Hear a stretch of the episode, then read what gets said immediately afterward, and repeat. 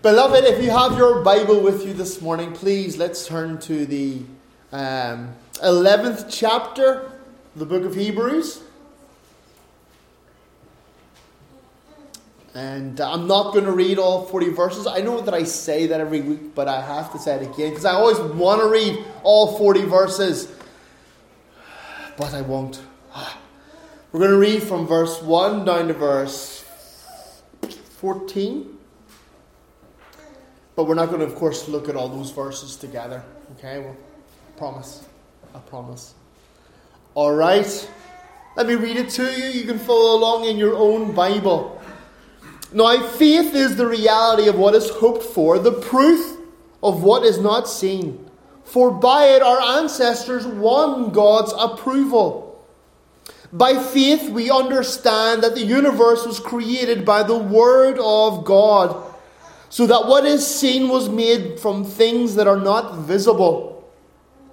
By faith, Abel offered to God a better sacrifice than Cain did. By faith, he was approved as a righteous man because God approved his gifts. And even though he is dead, he still speaks through faith. By faith, Enoch, when he was taken away, and so, or sorry, by faith Enoch was taken away, and so he did not experience death. He was not to be found because God took him away. Before he was taken away, he uh, was approved as one who pleased God. Now, without faith, it is impossible to please God, since the one who draws near to him must believe that he exists and that he rewards those that seek him. By faith, Noah, after he was warned about what was not yet seen, and motivated by godly fear, built an ark to deliver his family. By faith, he condemned the world and became an heir of the righteousness that comes by faith. By faith, Abraham, when he was called, obeyed and set out for a place that he was going to receive as an inheritance.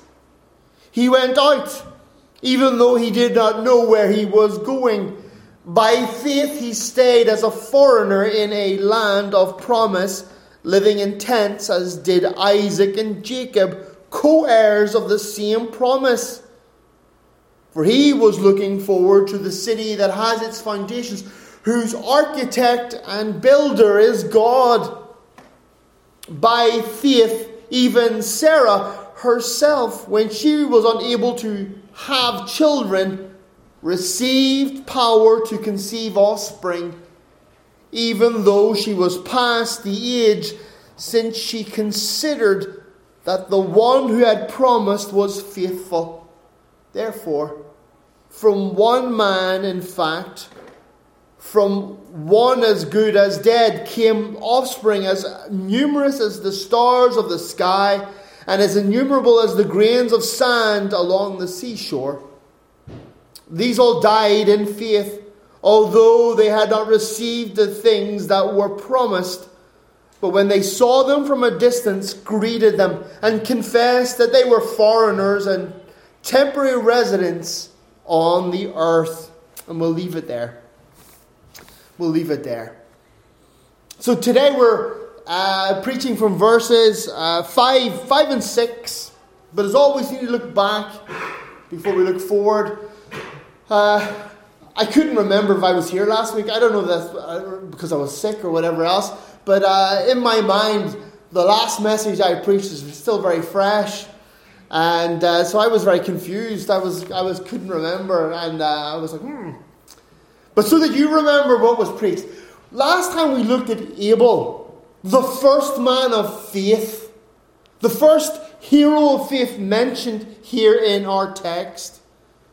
And really, the testimony of Abel is one who worshipped by faith. We remember that the, this whole chapter is a, a, a exhortation of what true and real faith looks like, of how faith the way of faith has been from the beginning. It wasn't a new invention that came with the invention of Christianity. but rather that the writer here, or the speaker, or whoever, the Holy Spirit through this person, is pointing his readers, his listeners, back to the very beginning and saying, Look, it's been this way from the beginning. And indeed, as I said before, when we talk about faith, it's very important to understand what faith is, what it looks like. Here is a Jew writing to other Jews, and we know that there are three categories contained within this book. He's writing or speaking, because it could have been a sermon that it was written down, to three different groups to the believers, to the nominals, those who have professed a faith but lack any kind of living faith. They say they are, but in reality they're not. They're nominal in their belief, by name only.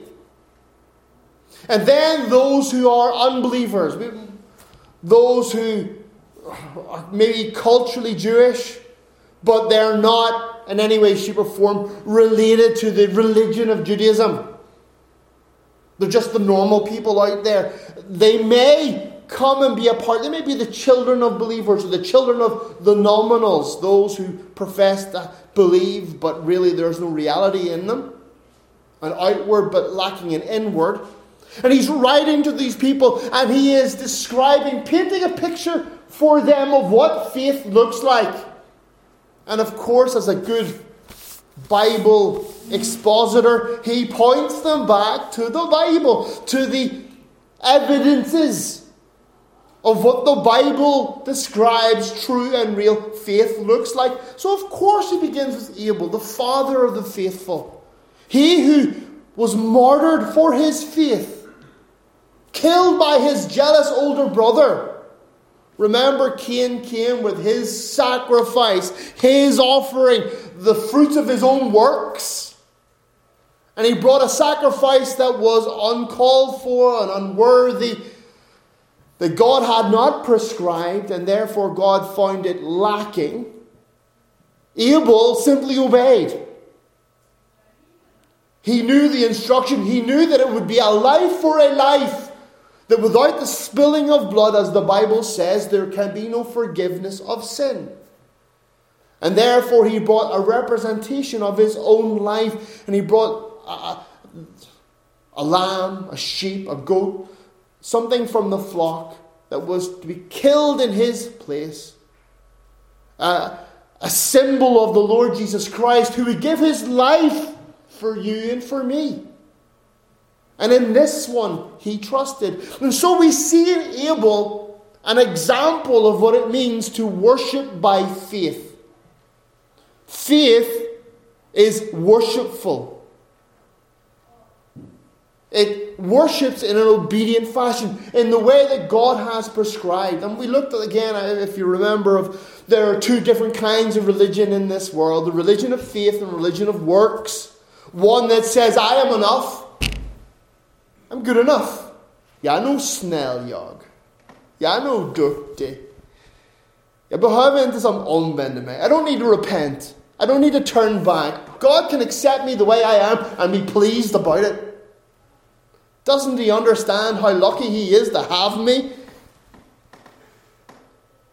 And we remember that parable that Jesus told, that story that Jesus told about the, the tax collector and the Pharisee, how the tax collector stood at the back of the big courtyard and didn't look forward and hit himself in the breast, a sign of contrition, a sign of, I am so guilty, I am so wrong.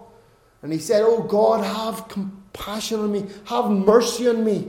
Lord, atone for me.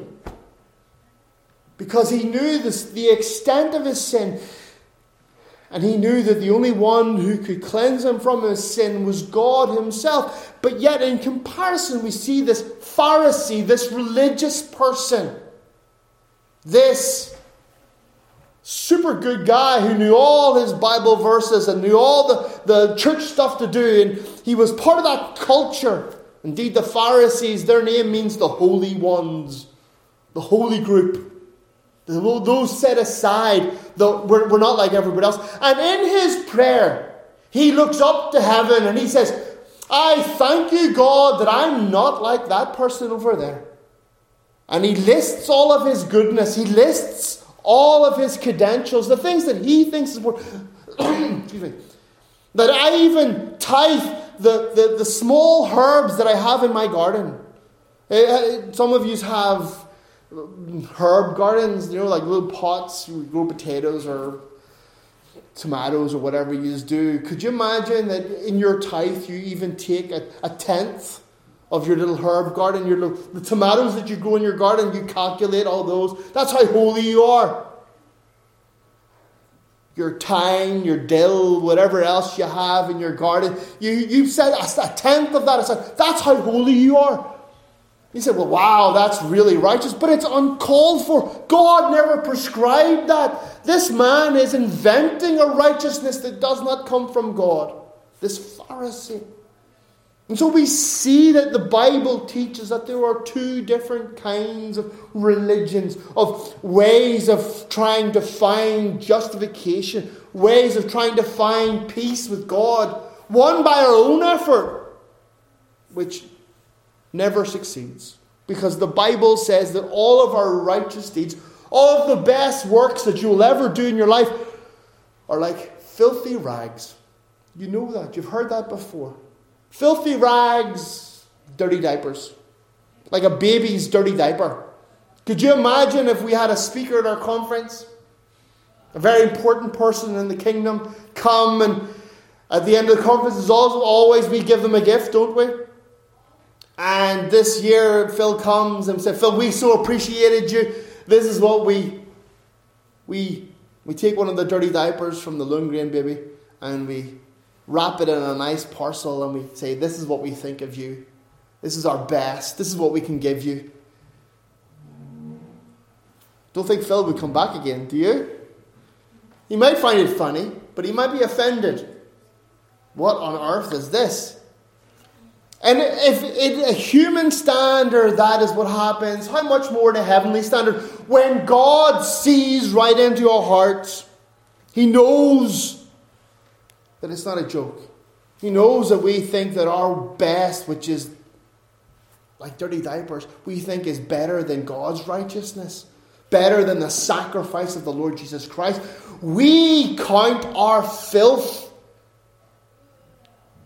as higher than God's purity.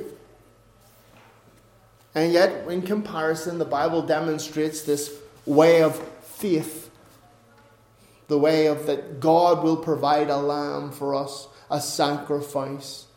And that it is the acknowledgement of that, the acknowledgement that we are not worthy, the acknowledgement that we cannot do it by ourselves, that we need an alien righteousness.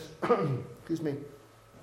A righteousness that comes not from ourselves, we can't help ourselves, we need someone to help us.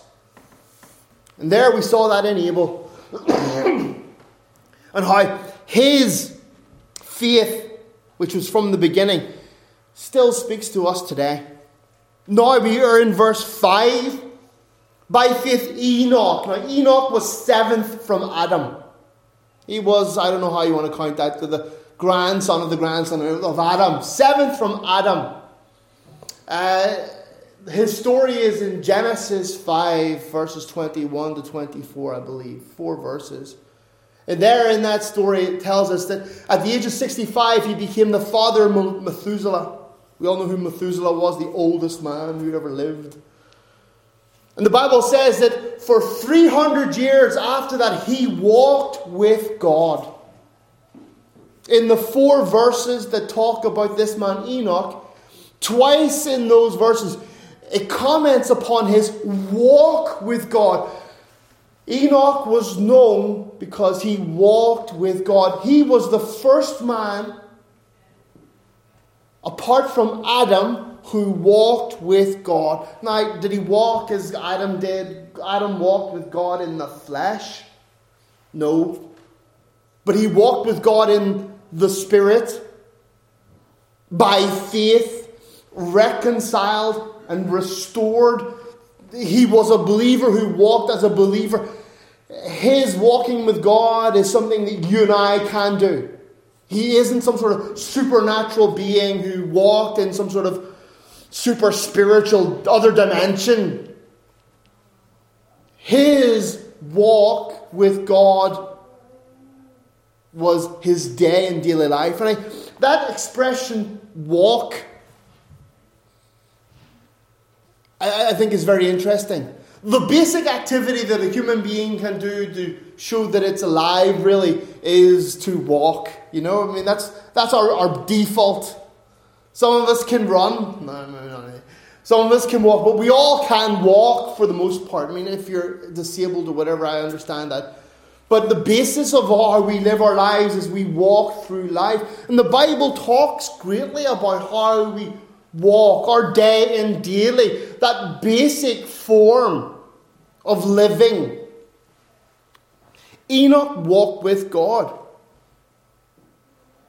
The Bible says here that he his walk with God was of such a high standard that God took him so that he did not experience death. Why is that important? Well, when Enoch was taken, Methuselah died, and the flood happened. Noah's flood, the Bible says. God rescued Enoch, took Enoch from facing the flood, that when the wrath of God was poured out upon this earth that because of his faith, because of his walk with God, he was preserved from that judgment that came. Abel is a demonstration of worshipping by faith.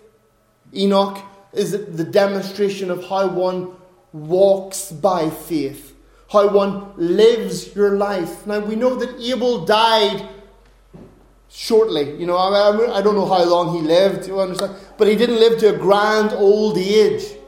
He was cut off in his prime. His brother jealously murdered him, hid his body, and his life was cut off short. But Enoch, Enoch lived 365 years, so the Bible tells us. He lived to a grand old age. I'll be lucky if I get to 65, my goodness. We are shown here the necessity of living consistently by faith. Faith isn't stops and starts. It isn't that I make a confession in the beginning and then as the time goes by, week days turn into weeks, weeks turn into months, months turn into years, and my walk with God gets colder and lesser and more distant so that God is far away.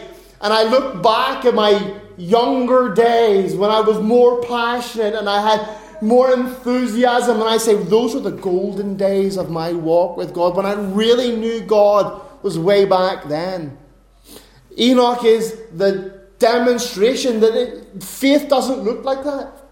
Faith is a day and daily experience. It should increase and not decrease. Your experience with God should get greater, not smaller. Now, sadly, in our generation, when we think of having relationship with God, we think of being brought into strength, don't we? We live in a superhero generation. Now, I know that all generations have their superhero type things. You know, the ancient Greeks had their Greek gods. You know, they're making a comeback, aren't they, through Marvel and these other things. Where you have these demigods, these superhuman beings. And we think that power and of, of knowing the secrets of the divine somehow in some way makes you Superman, you know? That nothing touches you and you're, you're strengthened and, and, and puffed up and powerful in the idea of the world. Nothing can get a hold of you. Sadly, that's the idea of power and of, of, of knowing the divine. Has anyone ever seen the film Shazam? It's a kids' film. My boys watch it. It's Disney where this young child learn is given a magic word, the name of some wizard, and he says the name Shazam, and all of a sudden he's turned into the ultimate human being. He's tall and handsome and has all these powers, and and that's what the world thinks when it thinks of someone who has experienced the divine. Some sort of worldliness that gives you strength. But we know that that is not of the kingdom and that is not of Bible understanding. We think of the great heroes of our faith. Uh, I think of Job. Job knew God and was called the friend of God. He was a, a righteous man. God boasts of Job. And yet, Job, in his nearness to God, suffered like no man had suffered before. Had everything taken away from him, had his children, had his fortune, had his self respect, his position, and was brought low. And it wasn't because of some secret sin. It wasn't because he had somehow, in some way, disappointed God. God was there, and be- through all of the difficulties and all the hardships, his faith was demonstrated to be real. It was through the hardships, through the trials, that Job's faith shone through. And we look at him and we say, faithful man. Time and time we, in the Bible, we see God allowing difficulties to happen in the lives of people in order that the quality, the reality of their faith be seen. That hardship happens, difficulty happens, and yet they still keep on believing. Not in a puffed up worldly fashion where they say, you know, oh, we're so great, we're so mighty, but rather in one that is holding on. I, I always like to think of Moses. Moses, when he was a child, remember, Pharaoh was killing all of the generation all the young boys that Pharaoh, or that Joe, Moses belonged to. Oh, my goodness, that was hard to say.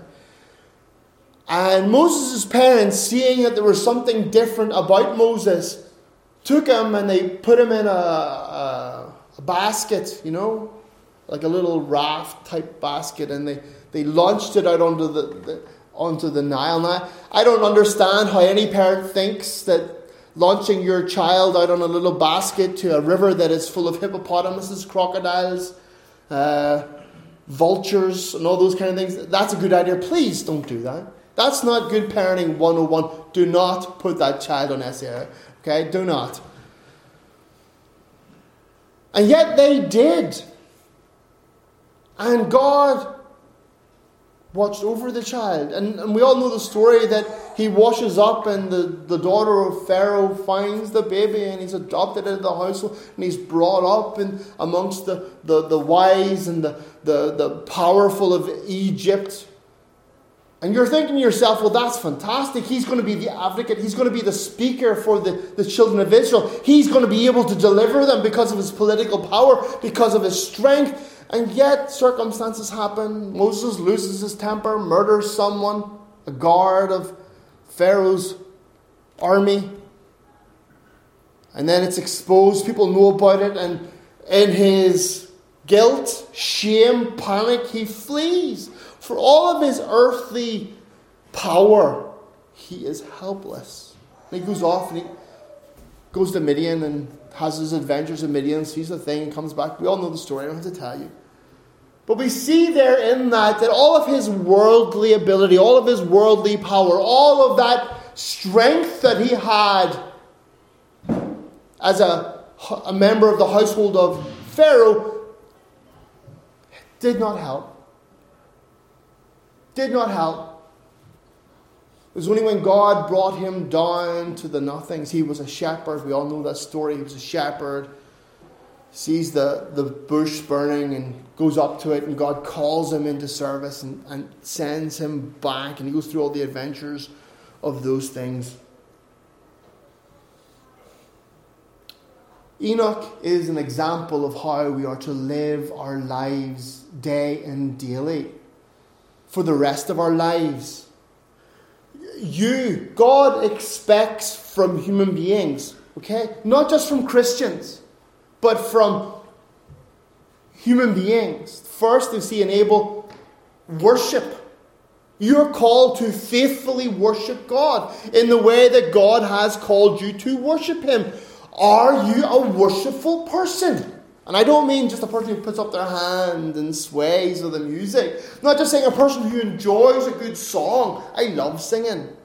Don't sing enough. But that's not worship. It's to the acknowledgement of who God is, what God has done for you through the Lord Jesus Christ. They're professing the identification, the owning and being owned by God. That is the act of worship, walking in his ways and keeping his requirements. Jesus said, If you love me, you will obey my commandments. There is an act of worship that is called, not just here on a Sunday morning when we gather for worship, but for the day and the daily, the activeness, how you are in your life, in every aspect of your life. You're called to be a worshipful person. Are you faithful in it? It is required of you. God requires you to worship Him. You know, the Lord Jesus Christ in the Gospel of John said, And this is the work of God, that we believe in His beloved Son, or begotten Son. We are called by God, all of us, as human beings, not just as believers, especially as believers, but as human beings to offer up worship. The second example, again, being Enoch, that we are called to faithfully walk all the days of our life in accordance with his commandments. We are to know God, not just simply believe in him, as it says here, but to walk with him. It says here, before he was taken away, he was approved as one who pleased God. You and I, as human beings, we are called by God. The responsibility, the expectation that laid upon us is that we live our lives in such a way that pleases God. Now, I'm not saying that that, that, that then wins us eternal life. But faith lives in such a way that it pleases God. It says in 2 Corinthians 5:17 says we walk by faith not by sight. We walk by faith in our lives. We walk by what we know God has done, not based upon the circumstances. Not easy believism in the sense when things are going well, when things are prosperous, when things are successful, when things are exciting and enjoyable, but then I can be constant in my faith. Then I can stand, stand with the rest of the believers. But faith in the Lord Jesus Christ and what He has done for me, because of what He is doing for me, that motivates me to live my life in a way that reflects His glory according to His commandments.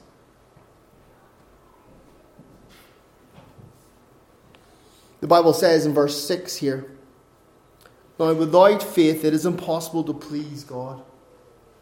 Without faith, it is impossible to please God. Now, again, understand that faith is not a feeling.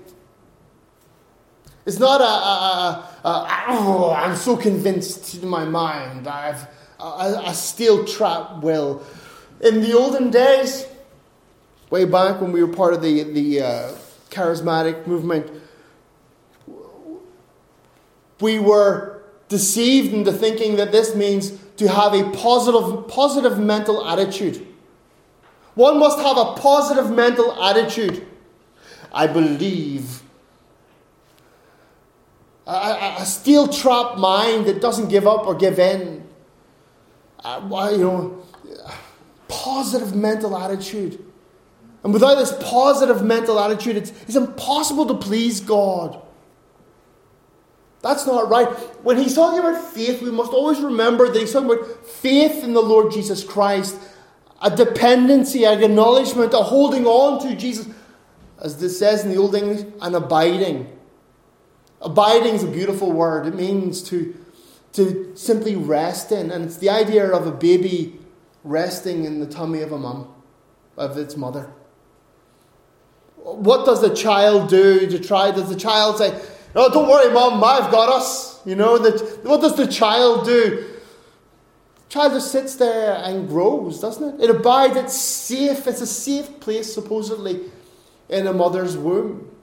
And the word abide, when Jesus says, "If you abide in me, I will abide in you," it's we must rest in Him, depend on Him. The Bible tells us that without faith in the Lord Jesus Christ, it is impossible to please God. Remember Abel who came with his correct sacrifice, the representation of Jesus, he who would die on Abel's behalf. Now Enoch, living his life in accordance with the commands of God, of being in relationship, of being reconciled to God through faith in the Lord Jesus Christ, who was to come. It's not a mental, uh, positive mental attitude that will please God. It's not your best efforts of really trying your best to stay in the faith. It is resting upon the work, the finished work of the Lord Jesus Christ that will please God day and daily. Not again, well, you know, three years ago I was real, I, I made an effort and I tried, I prayed, and, and uh, God saved me. And I'm trusting in that. Not trusting in something that was done to me or that I did for myself. It's the Bible says in Lamentations, His mercies are new every morning, every day. With the dawning of the day, His mercy is new and fresh for that day. That once again the responsibility and the duty is laid upon us that we walk with our God in every circumstance. That is what we are as human beings, what we are called to. And without faith in Jesus, it is, a, it is, it is impossible.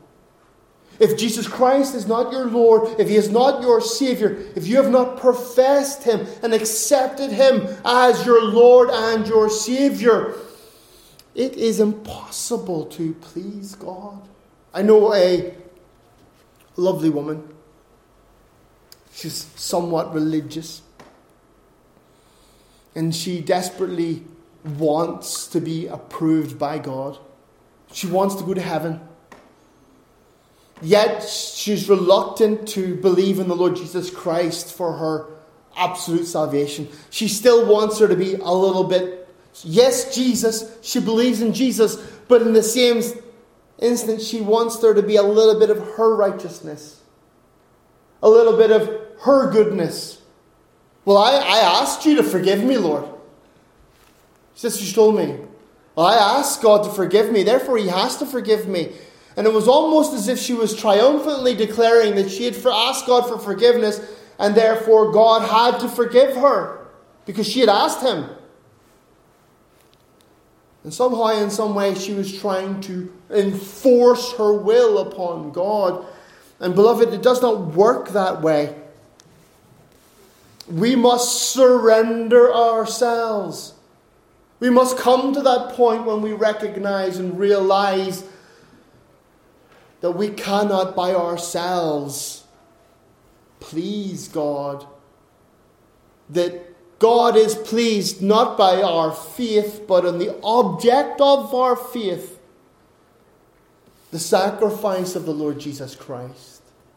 He looks upon it and is appeased. His anger goes away.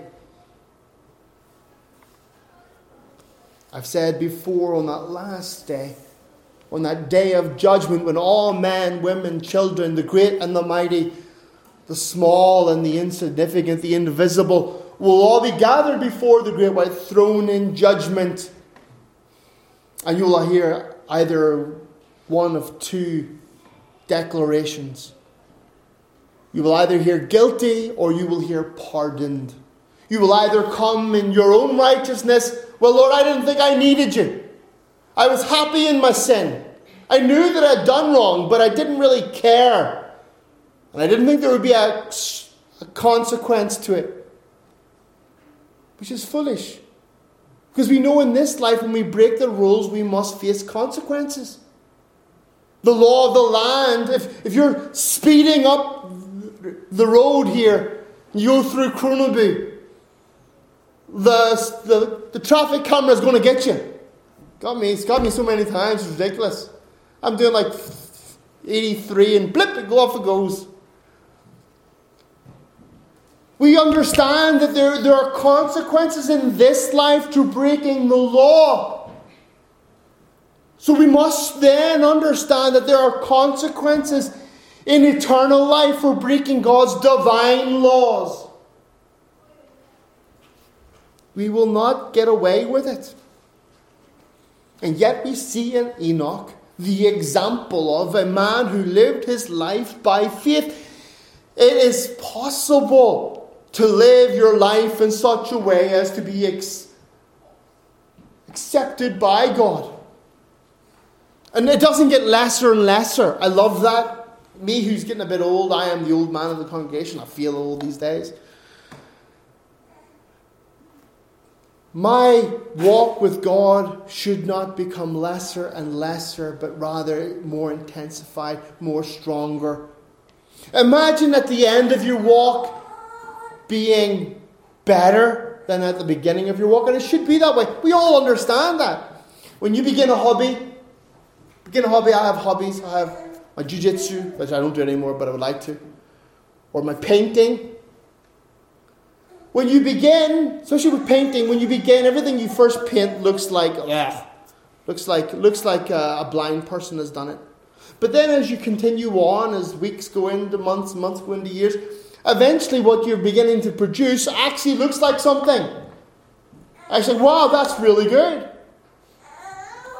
In nature, we understand that, don't we? That with effort and time, we get better at something. It should be that way. So, in our relationship with God, again, not don't think of the, in worldly standards that, that you have lightning coming out of your fingers, or you say a word and you know, something materializes out of that you know you're, you're untouchable emotionally, that no difficulties will ever happen to you, that you're blessed and everything you touch, you have the Midas touch, you know, the Midas touch, whatever you touch turns to gold. That's not the Christian example. Think of the Lord Jesus Christ who lived the perfect life and yet endured great difficulties. Think of the apostles. Think of the early disciples. Think of the, the, the, Christians from the first, second, third centuries who endured so much persecution. They walked with God throughout all the circumstances of their life. And beloved, you and I must be consistent in our walk. We must know and understand that the end of our life must be greater than the beginning of it. That there is an expectation that the life of faith, their day and daily walk, is one of consistency, one of, of knowing God.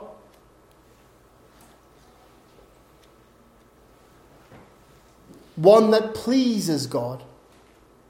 And again, not because it's based on worth. God is pleased with you because you're a good girl. Well done.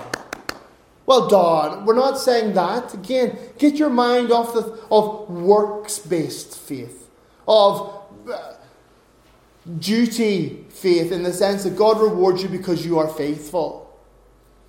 God is pleased with us not because of our effort, but because of the object of our faith, the Lord Jesus Christ who died on our behalf.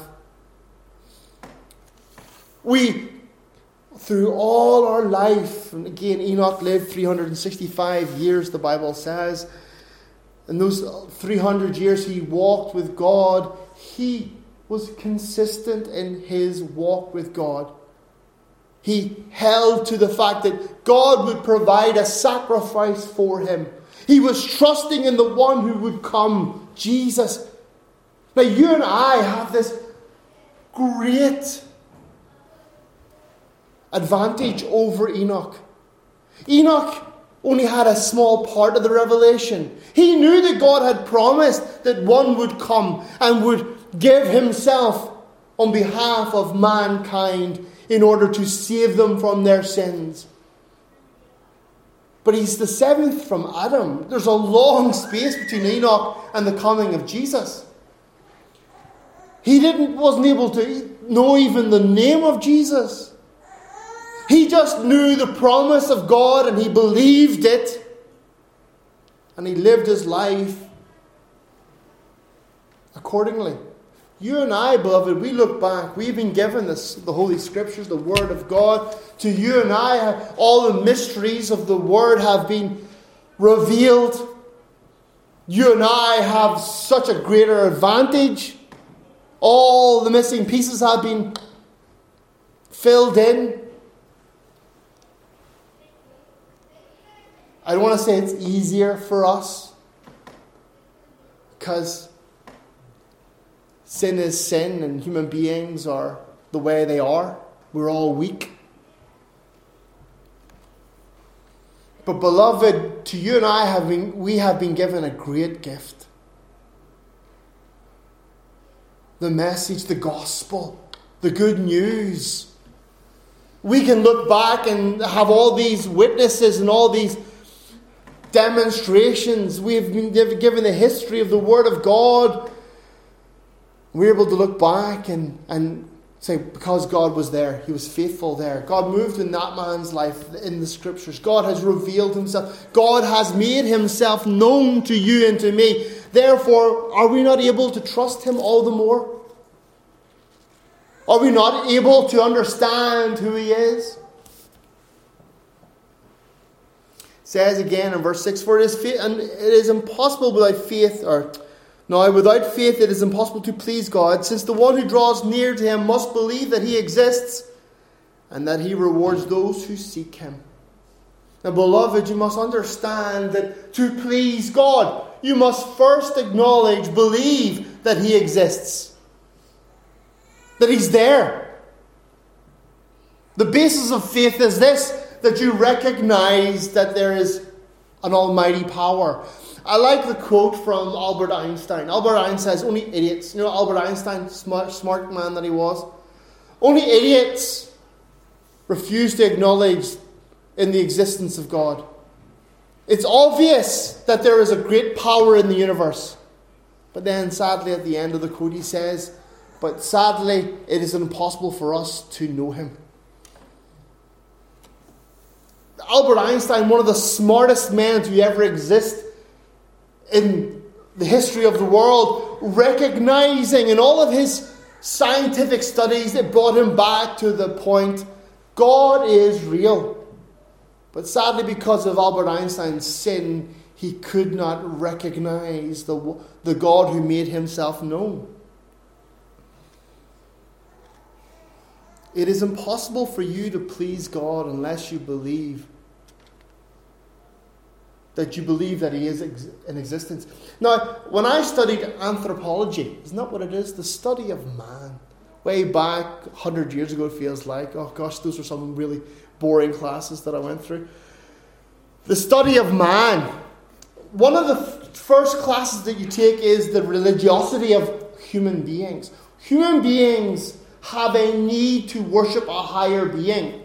Wherever you go throughout the world, whatever nation, tribe, tongue, jungle, mountains, deserts, human beings, all human beings have some sort of divine being or has have historically have had a divine being. Some origin myth, some representation of God or the divine we are made to worship. We are made to believe. We are created to have this God sized hole inside ourselves. Oh, excuse me, that, that's from the old life. But that's true, there is. And it's interesting to know when the world sciences recognize that, that we have a need to worship. The danger, the difficulty is that then we create gods of our own desire to worship gods that reflect our, our interests and our wants. Now, we live in a very an age of, of atheism, atheism, or Gnosticism. An age when we no longer give our gods names like Shiva and whatever. Our gods are materialism. Our gods are convenience, the state, whatever. We have shaped gods that are easy to serve. But we are called to believe God. And you, whoever you are, whether you're a believer or not a believer, you believe in God. Now you can say that you don't, but that's a lie. I tell you right now, the Bible says that that's a lie. All of us believe in God. When stuff begins to happen in your life, you guys who are young may not have experienced this yet. When terrible stuff happens in your life, the first thing you do is you begin to pray, Oh God, help me. Oh God, help me. Oh dear, what am I going to do? And there is a need in you. There's a, a, reflection, an automatic reaction that you automatically turn to help from outside you. You pray. But the sadness is that unless you pray to the right God, there will be no help coming. It's impossible to please God without faith. And faith looks like this that we acknowledge or believe in the one who is the real God. God said of himself when he spoke to Moses, I am the I am, the one and only. There is no other but me. I am the real God. I am God. So we must come and believe in him, understanding that there is no way around it, there's no way of sneaking in the back door, there's no way of deceiving him day and daily. While today is called today, this is the day of salvation. This day, not in 10 years, not five years ago, but this day, while we are now in the present, we must believe in the real God. He who is God, the true and living God. And then also, that he rewards those who seek him. I, I, I love that. We don't come to a God who is hard and terrible and, and, and nasty and distant. We don't come to a God who is careless or, or lacking in care. I don't know how you say that in English. Lacking in care. Yeah. Hard hearted, nasty or distant or disinterested. One who, you know, oh, here am I, and he's like ignores you. You know, you ever seen uh, these celebrities? People are like, oh, hello, and then the celebrities kind of run away. You know, and oh, don't, oh gosh, no. They're somehow, in some way, in, on a, a higher plane, disassociated with people around them, like they're royalty. That's not the God of the Bible. It's not the God of Abel or Enoch. The God of Enoch is a God who welcomes those who come to him. He's a God. Do you know the parable of the, the prodigal son? You know the parable of the prodigal son? Where the son goes off and is a waster. He says to his daddy, Daddy, I wish you were dead. I wish you were dead. Give me my inheritance. All the money that I'm going to receive when you die, give it to me now. I, I, I can't wait for you to die. Give me what that which is mine. And the father, in his foolishness, says, know what? Okay. Would have been such an insult to the Jews to hear that. And the father says, No problem, son. The son takes his wealth that would have been his after his dad had died, goes to a foreign distant country, and squanders it drugs, prostitutes, lives his life in excess, with no thought for tomorrow, only in the today. The Bible says a terrible famine hits the land, disaster after disaster. The young man is left bankrupted. So much so that he has to be a pig herder, one who cares for pigs And he, he used to have to steal the seed pods, the bean pods that the pigs ate. And then one day he comes to this realization you know what? My life was so much better. My, even my father's servants live better than I do. Maybe I should go home and perhaps he'll take me into his household and I can be a servant in his house. And the, the idea is the one who carries out the filth, the, the, the least of all the servants. We all know the story. He gets up and he goes back, and as he's approaching his father's home mansion, the father sees him and runs, grabs hold of his son, and celebrates and brings him in and restores him to his position. And in that parable, the father is God. And the son who deserts his family, deserts his father, wishes that his father was dead, is you and me. It's not, we, we, always like, we always like to think of it as being that person over there, you know, that bad person who's bad to their parents, that bad person. But, beloved, you are the prodigal son. I am the prodigal son. We are the prodigal son. And we are the ones who have rejected God. We are the ones who have denied Him. We are the ones who have squandered the gifts that He has given us. And praise God, we are the ones who have realized that light has been given to us and we return. And God, you know, in that parable, the father had, had all right to say, No, no, no, no, no, no, no. Legally, you're dead to me. Legally, I could have you put to death. How dare you come? Who do you think you are? But we see this great contradiction this father who runs, embraces his son, clothes him, and restores him. That is the God that we come to. That is the God that we know and that we serve. He has come to us and He has embraced us and He has restored us. He has reconciled Himself to us. So when the Bible says that God rewards those that seek Him, Understand that we're not coming to a negative God who's like, I knew you were such a disappointment. You're really going to have to work hard to earn my forgiveness. We're coming to one who says, forget about it. Let's, let's not talk about it anymore. I love you. And he brings them in. To please God, you must have faith, and that faith must look like this that you believe in that one God, and that He exists, that He is there, that He is always there. You swim in an ocean of Him. He is, you turn to your left, that's right. You turn to your left and He is there. You turn to your right and He is there.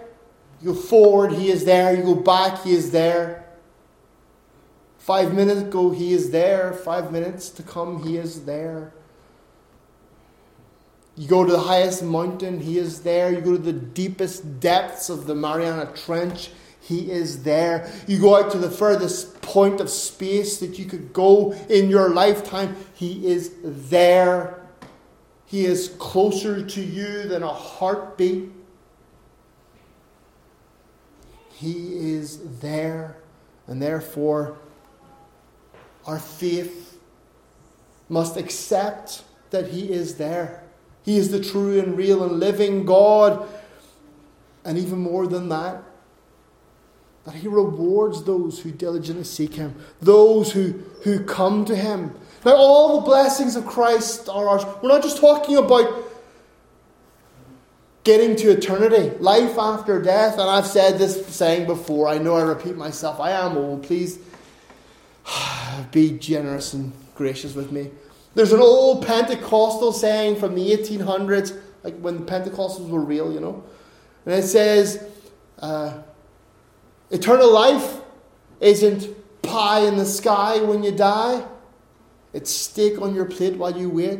It's real life here and now. It's just not, you know, something that's going to happen to you after you die. But your walk with God day and daily, you receive those blessings, you receive those rewards. God seeks to reward you. Isn't that crazy? Isn't it? I don't know about yourselves, but I'm old, I'm old enough to think to myself, oh God, I'm such a disappointment. You've done all this for me. You've been so good to me. You are so good to me. And I just continually falter and fail and disappoint you, and I'm not what I should be, and I'm sorry, Lord. And God says, you know what? Here's a reward. Not because of I'm good enough or I'm not good enough, but because that's who He is. He is generous and loving and giving. He is a giving God. Now, I'm not saying go out and live your best life now and be sinful and wicked and all the rest of the nonsense. Please, that is not what faith looks like. But have the right understanding of who God is and what He's about, and what He's like. That He is loving kind, full of loving kindness. That He is generous. That He is caring. That He is gracious. That He is sensitive. That He is compassionate knowing our weaknesses. He's not going to turn you away. He's not going to chase you out. He's not going to run you off. He's going to welcome you. Remember the father from the parable. He's going to welcome you, restore you. Now, again, the good news, beloved, is that it is possible to walk, to live your life day in daily for the next 300 years in communion and right relationship with God. Your faith must be a faith that is lived out every day and in the way that God has prescribed it. It's not enough just to simply say, I believe, and then there to be an absence of the evidence of belief in your life.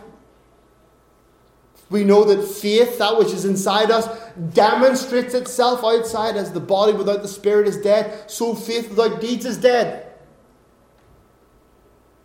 We understand that that shows itself in our relationships with our family and with our church family. How do I know that you love Jesus? You love the body of Christ here on earth, the local congregation. You have a relationship with Christ through having a relationship with the church. Anything else is a lie. Anything else is idolatry. We are called to be faithful in our faith. Beloved, isn't it great? Good news that we can be like Enoch. We are like Enoch. If you're a believer here today, you are like Enoch.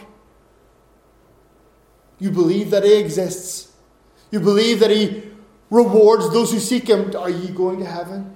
Do you have eternal life? Not because of your goodness, because of your good deeds, but because of the effort of Christ on your behalf. Rest in that. Don't give in to the, the whispers and insinuations of our age. You're not good enough. You're a disappointment. You fall short, and therefore God is not happy with you. That is not biblical, it is cultural. Have you ever heard of something called the Jantelag? I don't know if you guys are familiar with that. You know, it's something that exists supposedly in this country that continually keeps you people down. I, I personally think it's a, a result of, of nominal Lutheran thinking. You know, Lutheran Lutheranism begins with Luther when he was studying. He began with the sinfulness of man. Calvin begins with the holiness of God. How can sinful man get to God? And Calvin was like, no, no, let's begin with God. And there's this kind of foo badness about you know the culture in which we live. Kind of oh, vem tror du att du är? We need to cast off that. We need to renew our mind with biblical thinking.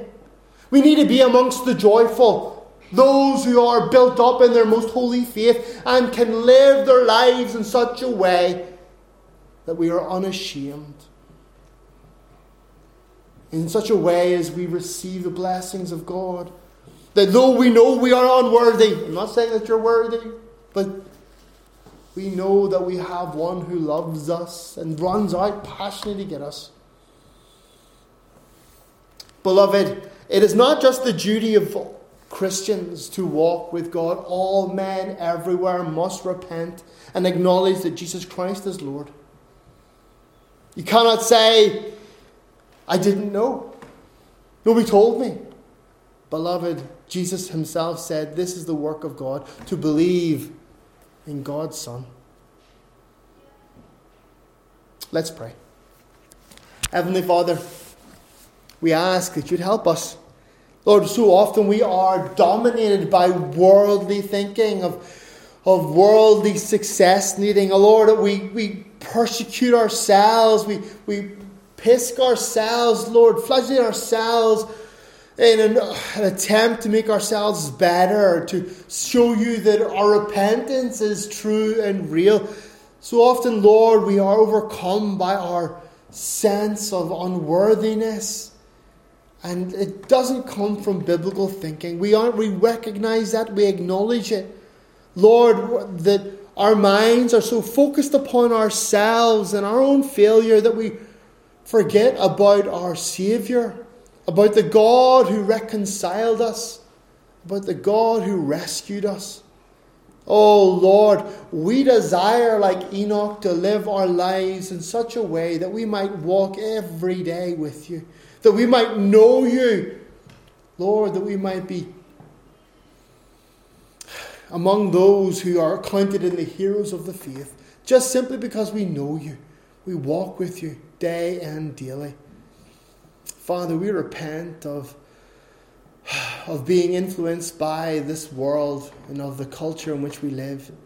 Help us, Lord, to be faithful. May our faith, our faith in the Lord Jesus Christ, be demonstrated, Lord, in our worship and in our walk. That, Lord, you who are the God who exists and that you are the God who rewards those that seek you. Lord, we would know you and be at peace in you. Father, we pray these things for your glory and your glory alone. In Jesus' precious name. Amen.